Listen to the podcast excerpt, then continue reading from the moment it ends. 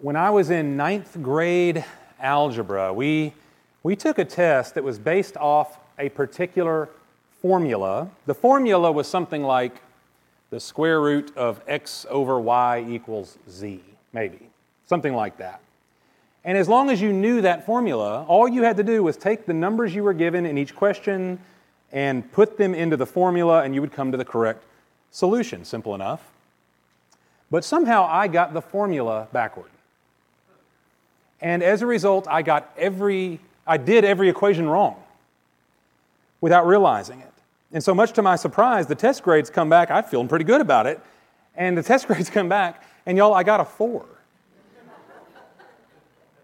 out of a hundred. A four. And I remember thinking it'd be better if I'd have gotten a zero, because at least I could have claimed that I didn't try. You know, a four implies some manner of effort. And, I, and, and, four also tells you that I got one question right. I don't, dumb luck, I guess. I don't even know how I got the one right because I had the formula wrong. Now, thankfully, I had a very gracious teacher who understood the issue. She let me take the test over, and with the right formula, I did just fine. But when I think about that story, you know, my problem that day and on that test, it was not a lack of information. I had all the information I needed. The problem was that I had the formula twisted. I had it backward, and therefore nothing else I did could compute. I couldn't come to the right answer because I had the, right, the wrong basis. I couldn't see and understand and comprehend what everybody else could clearly see. And so, even though the answers were right there in front of me, I just couldn't apprehend the truth because it was like I was upside down when everybody else was right side up. Now, I want to take that idea and, and I hope bring us to what I think is a very vital spiritual application today as Jesus speaks to us in Matthew chapter 11. Y'all, we're taking this summer, beginning with last week, Evan taught us from Mark chapter 1, Jesus' call to follow him. We're talking about discipleship this summer, different facets of what it means to be a follower of Jesus. And so today we're going we're to talk about something, a topic that would seem to be absolutely simple and common sense that a disciple is someone who comes to Christ. Last week, Jesus says, Follow me. Today, we're going to see him say, Come to me. Jesus calls us to come to him and to learn from him. But what Jesus is actually talking about here is a certain kind of formula, if you will. There's a certain way we come to him that's much deeper and more complex and more wonderful than what we might imagine. As simple as it seems, as straightforward as it ought to be, a lot of times we make it difficult. And so Jesus tries to simplify this for us today. And my hope is that his word will be very clarifying. Y'all, here in Matthew 11, now I'm going to encourage you, we're only going to read a little section toward the end. But if you read the entire chapter, Matthew 11, you actually encounter some very harsh words from Jesus. What precedes our section today is a proclamation of judgment against his fellow Jews who have rejected him. And what we discover is that a great many people have rejected not only Jesus' teachings, but also his personal divine claims. They've even rejected his miracles.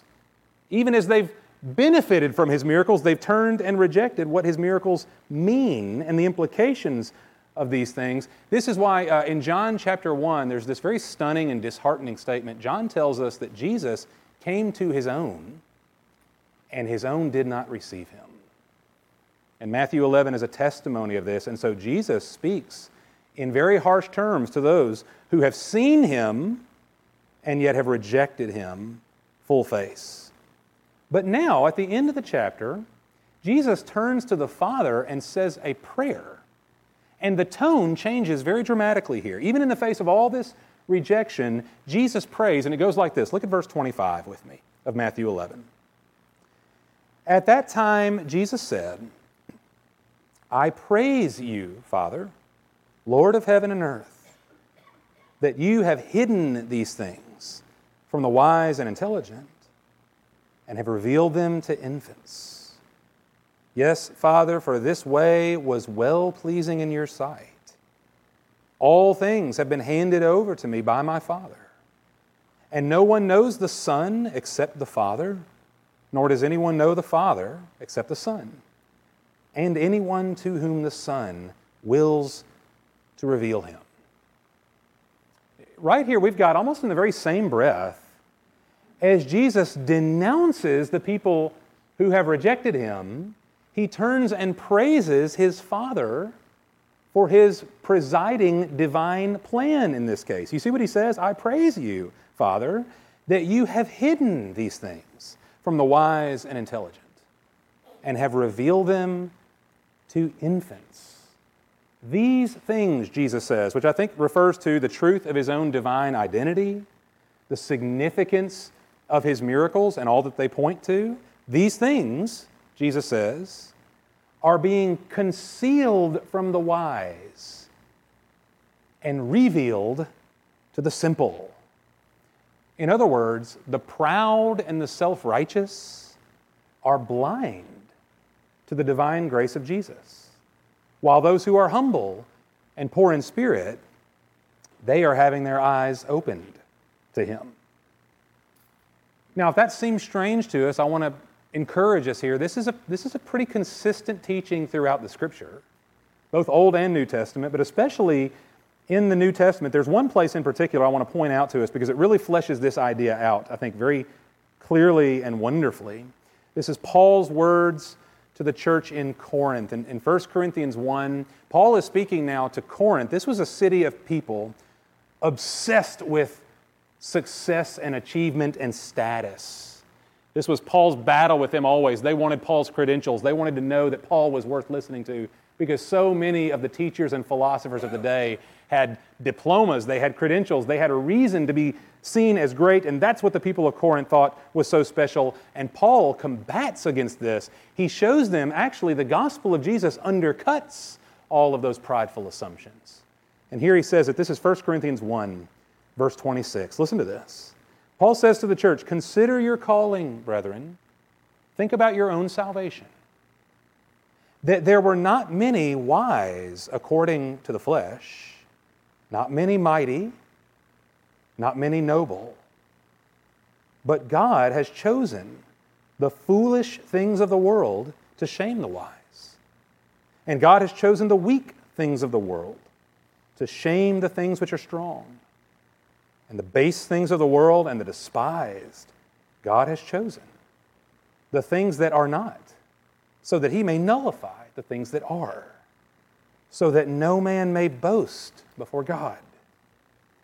But by his doing, you are in Christ Jesus, who became to us wisdom from God and righteousness and sanctification and redemption so that just as it is written, let him who boasts boast in the Lord. Oh, a big part of what Paul is saying here for us. There is no human status that commends us to God. There's nothing great or special about us that we earn our way into God's good favor or, or grant, you know, kind of grant ourselves a seat at the table. No, God is in no way impressed or swayed by human wisdom, human strength, or human wealth. In fact, Paul says, Jesus says, it's the opposite.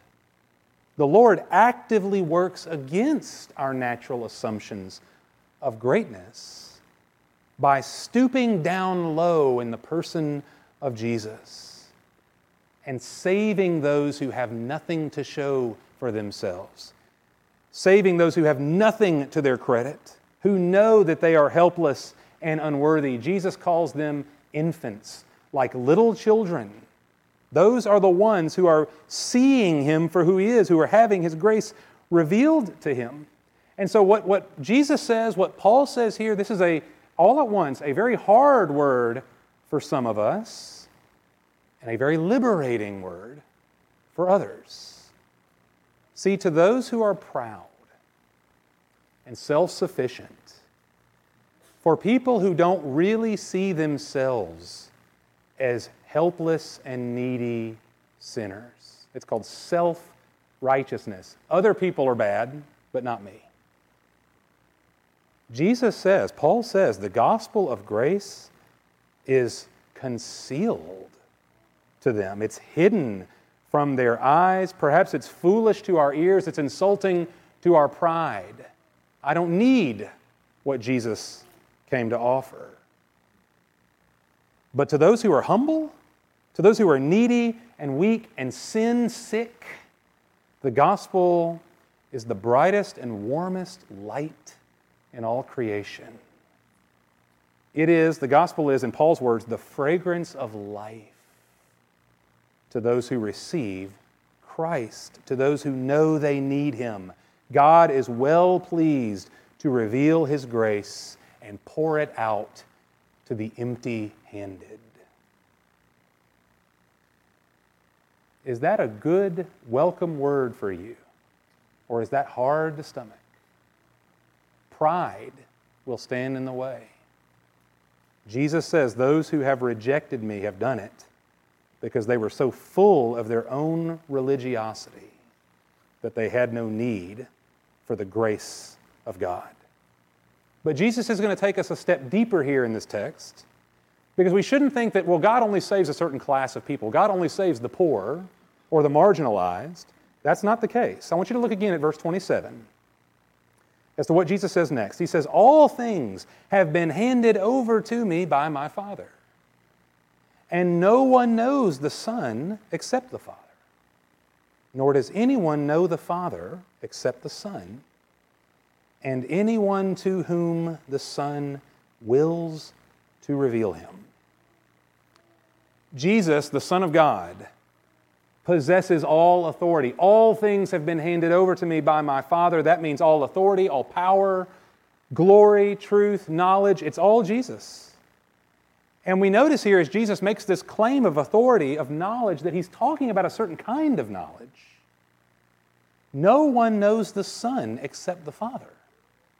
And no one knows the Father except the Son. Now, what does that mean? Well, let's, let's go back to Theology 101 here for just a second. This is something we all need to know and grasp. God the Father and God the Son share the very same substance and nature. Um, Jesus is not an invention or a creation of the Father, He is one with the Father.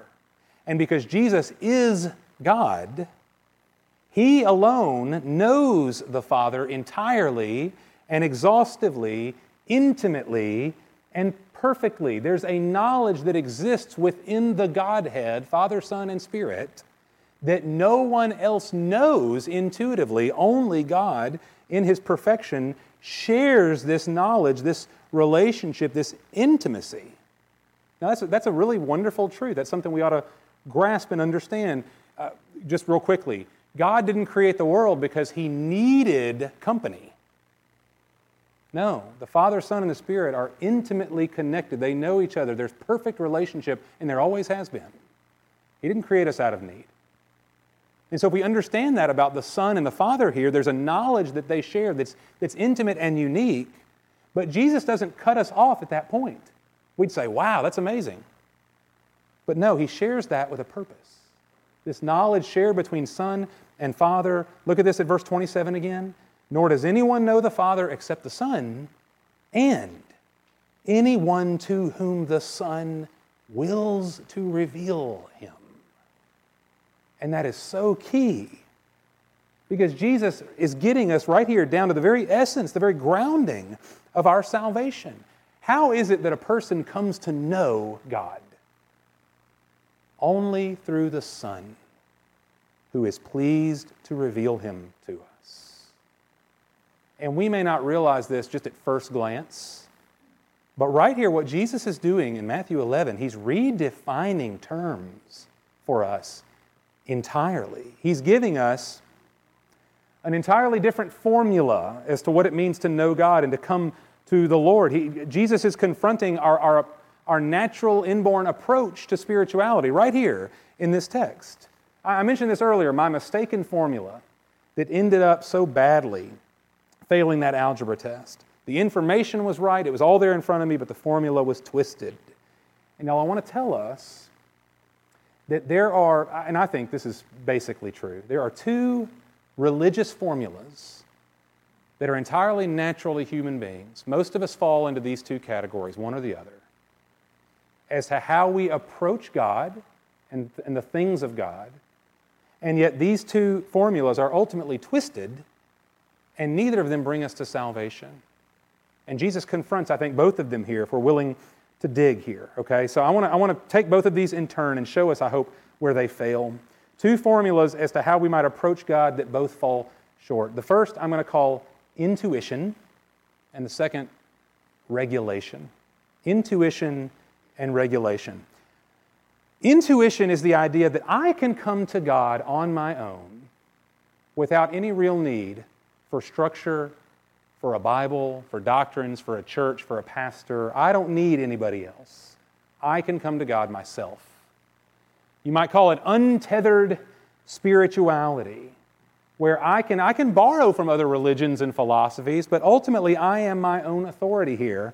I can relate to the divine however I want. I can create my own sense of meaning and purpose and morality. You know, when people say, I'm spiritual, but I'm not religious, this is typically what they mean here. I acknowledge a higher power, a higher purpose, but I'm free to explore it on my own and in my own way. I'll come to it on my own terms.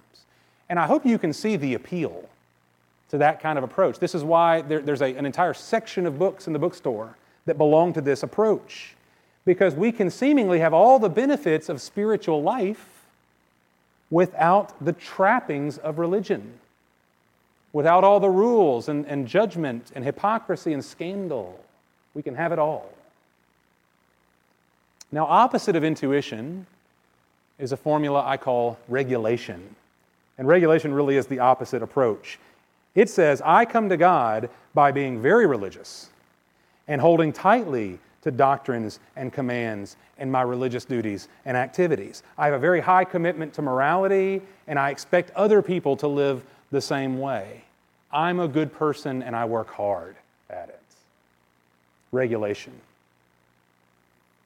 Now, which one of you, which, which one of those two approaches maybe do you fall more into? I realize I paint with a very broad brush here, but the idea of, of either intuition or regulation, most of us, you know, we, we fall into one or the other. And we're, we're very proud of wherever we fall typically. If you're, if you're into the intuition thing, you know, I'm very free, I'm very easy, I'm very non judgmental. Everybody can come on in on their own terms. But if I'm, if I'm into regulation, then I'm, I'm probably much more strict and determined and probably more narrow minded. Nobody's allowed in, especially not those people, right? It might make for a good sitcom. Make them roommates. Intuition and regulation. I'm painting with a broad brush, I realize, but mo- more than likely, you, you bend toward one or the other. Maybe not all the way, but you have a bent. I know I bend toward regulation. I love rules. I love being told what to do and telling other people what to do. Maybe why I became a pastor. I don't know. I bend that way, y'all. I'm not a free spirit. I like I go by the letter. I like boxes, right? Some of y'all bend the other way. But what I'm trying to communicate to us, I hope, is that they're both wrong. They're both backward, they're upside down. Neither of them will result in salvation. And here's why. On the regulation side, maybe this is you, it makes perfect sense to us that God would receive us, we would come to God by being moral and diligent to keep His commands. That's the formula. But not according to Jesus. Jesus says we come to the Father only through the revealing and receiving of His Son. Not by our own religious duties and devices, not by our own achievements. Our trust must be in Him and not in ourselves. This is the whole context of Matthew 11. All of these proclamations of judgment, Jesus is denouncing the people because they're so full of their own religious identity that they've completely shut themselves off to Him. They're repelled by Christ. They're blinded to his saving grace and purpose because they're so filled up with their own sense of who they are in their religious commitments. Regulation doesn't work. But also on the intuition side, Jesus makes it clear there is no such thing as untethered spirituality. God the Father, Lord of heaven and earth, this is Jesus' prayer, has revealed these things to the world that is, Jesus' is teaching, his divine claims, his ministry, his miracles, these are real and tangible things. And we are really accountable for how we respond to Him. No one has the right to say, I am my own spiritual authority. We have been created by God and in His image, and we are designed to know and worship Him. There is one God who has revealed Himself in the person of His Son, Jesus Christ. That means that we come to Him by way of revelation, not intuition. Now, I want to circle back and try to summarize a little bit of this for us before we move forward on this. To be a Christian means we come to Jesus not by our own intuitions and not by our religious activities, not by our own wisdom or by our works, but we come to Him only by His divine unfolding, His revelation. And in that sense, Jesus says, we come as infants. Think about the, the picture being drawn for us there by our Lord. Infants are humble and needy and helpless. We are empty handed. It's the only way to come to God. It's the acknowledgement that unless Jesus comes to seek me and save me, then I am otherwise lost. I have nothing to commend myself to Him. I'm not wise in my own eyes. I can only come empty handed completely dependent on His grace. And therefore, that's the only formula that gets us to God. Depending on His revelation, His grace to save us. We cannot make our way on our own. But, y'all, there's one more essential element here in this wonderful scripture. We've seen, up to this point, we've seen Jesus praying to the Father. Very lofty, very heavenly language. It's wonderful to behold, but it may not seem very concrete, very earthy here. And so at the end of the chapter, Jesus is going to bring this down to eye level in a way that is, I think, stunning. Not only is there a revelation of Jesus required for us to be saved, but an invitation from Jesus. And y'all, I hope you know this God doesn't save anybody with a lightning bolt from heaven. It's much more personal than that. God calls us to Himself. And that's what Jesus does here. It's not just a, it's not a, a, a revelation somewhere that uh, we only perceive, you know, in, in, a, in a spiritual realm beyond us. No, it's an invitation face to face. Look at what he says in verse 28. After this moment of prayer, Jesus speaks now and says, Come to me, all who are weary and heavy laden, and I will give you rest. Take my yoke upon you and learn from me. For I am gentle and humble in heart, and you will find rest for your souls. For my yoke is easy, and my burden is light. Who is Jesus inviting in here? All who are weary and heavy burdened. And most likely, he's referring to the weariness and the burden of living under the law. See, Jesus' Jewish kinsmen, they would have all known what it was to bear up under the heavy yoke, the weight and burden of the law. This is a weight that no one could bear because the law required a righteousness no one can achieve. And to make matters worse, the religious leaders of the day, these men that Jesus continues to denounce, they were adding all their own conditions and embellishments to the law making it even heavier and more exacting. It was crushing to the people. And yet, it's into this heaviness, into this weariness that Jesus speaks, and he offers an invitation that will stop us in our tracks. He says, Come to me, all of you who are broken down, who are crushed in spirit, and I will give you rest. He says, Take my yoke upon you and learn from me, for I am gentle and lowly in heart, and you will find rest for your souls. For my yoke is easy, and my burden is light. The promise of Jesus is something very difficult for us to get our hands around. It's hard for us to even imagine. Some of us, we can't even, we can't even imagine life this way. Jesus offers us soul rest, a deep down abiding rest and peace that comes from a divine source. Jesus is going to offer us that rest. How? By taking away the crushing burden of the law, the crushing burden of our sin, and putting His yoke upon us instead. Now, the, the, the smart readers among us may say, now, wait a minute, hold on. He's going to take one yoke off, but He's putting another yoke on. What kind of deal is that? We're just trading one for the other, right? How is that making it any easier? But see, that's, that's actually a very wise question because it gets to the heart of our whole faith. Y'all, when Jesus invites us to be his disciples, we're not simply trading one form of religion in for another. This is not Jesus saying, hey, take off that old heavy law and try on this new law.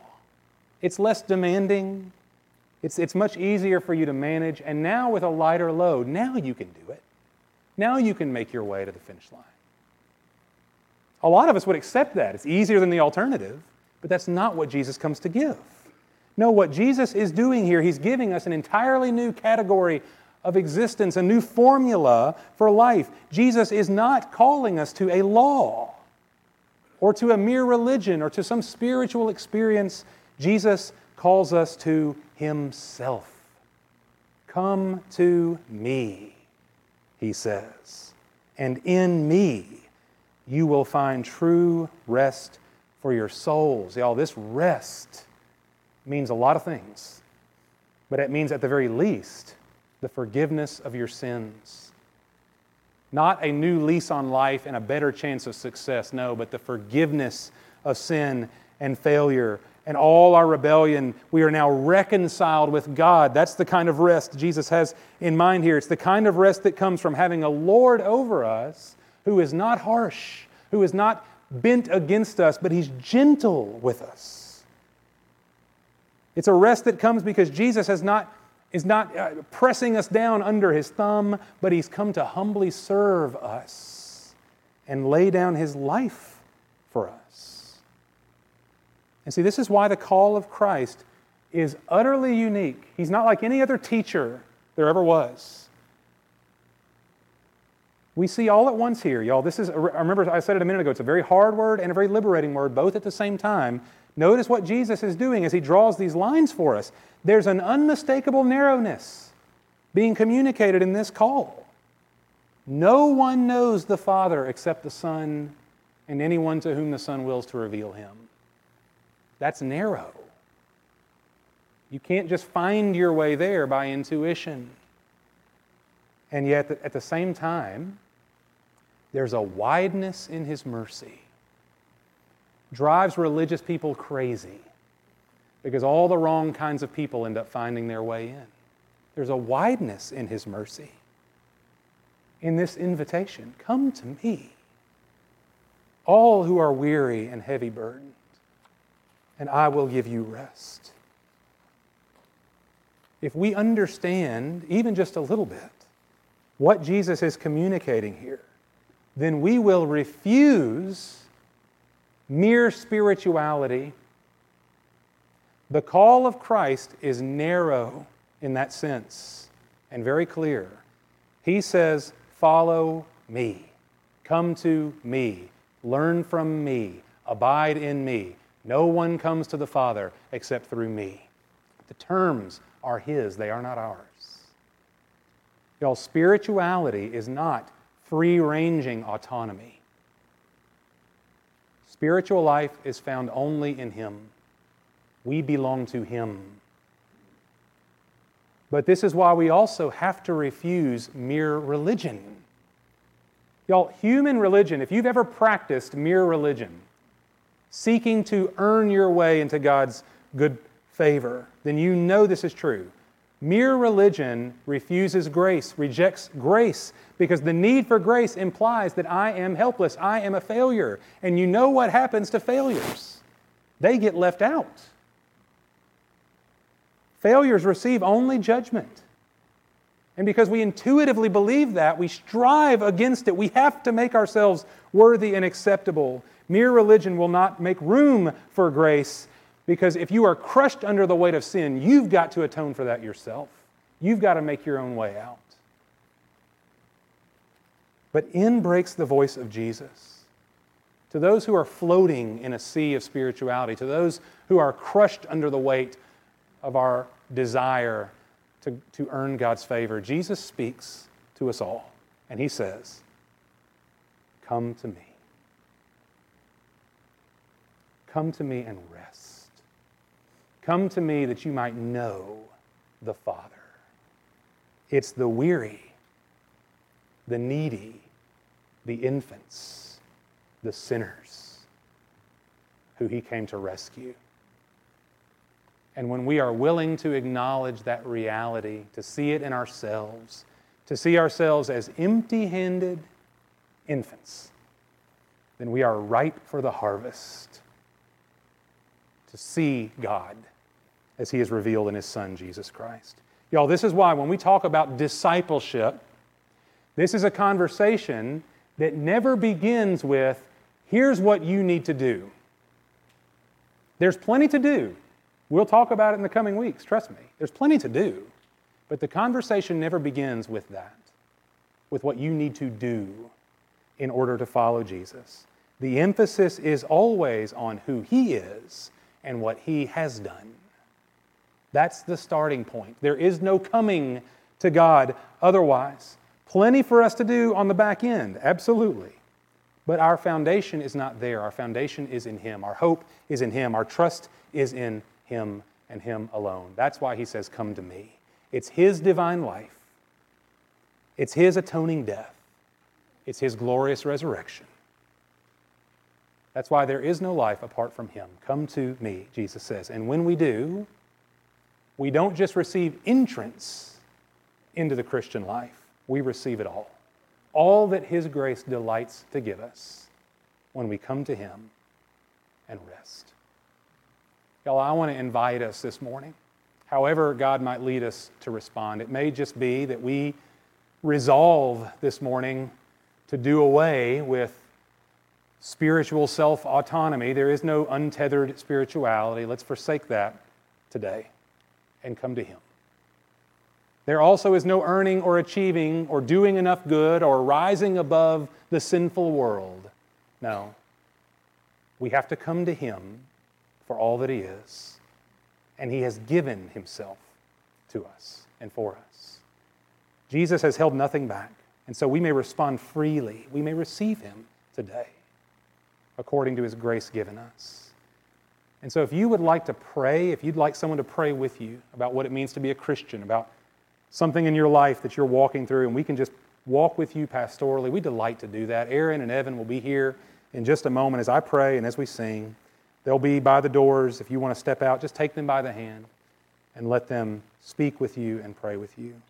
But however the Lord leads us to respond, it's very simple from the mouth of Jesus today. Come to Him. Look to Him away from ourselves, to the shepherd and the guardian of our souls, the one who laid down His life out of love for us, that He might bring us to God. There is no better news in all the world. And so let's respond as He calls us to Himself this morning. Father, I'm, I'm asking, certainly for myself, I'm asking for all of us this morning where we sit. That, Lord, if, if, this, if these words of Jesus are hard for us today, then perhaps that's the very best thing that could happen. Maybe, Lord, you would, you would, you would insult our pride by showing us that there is only one way to you, and it's not through me, it's through Christ. It's not my achievement, but His. Maybe, Lord, you would tether us and bring us down to earth and show us, Lord, that you have furnished spiritual life to us through a person, a real man who walked among us, your Son, Jesus Christ. And He sets the agenda. Life is found in Him. And Lord, as you might, I pray, crush our pride this morning, my pride. That, Lord, you'd make us infants in Jesus' language. Show us, Lord, that we really are helpless. We really are truly needy. We really have nothing to show for ourselves, Lord. We, we need grace. And Lord, we, we bring nothing to the table. We need grace in the full. Lord, let that be the most liberating, most wonderful, most bright, shining, and glorious message we've ever heard. That, Lord, your grace abounds to sinners. Father, thank you this morning that you did not leave us to spirituality. You have not left us to mere religion, as if we are just here to figure things out the best we can. You have revealed your grace through your Son, so that both now and forever we might know you and enjoy life in His name. And so we say thank you, and may we respond with our whole hearts as we trust Jesus Christ in faith. And it's in His great name we ask these things. Amen.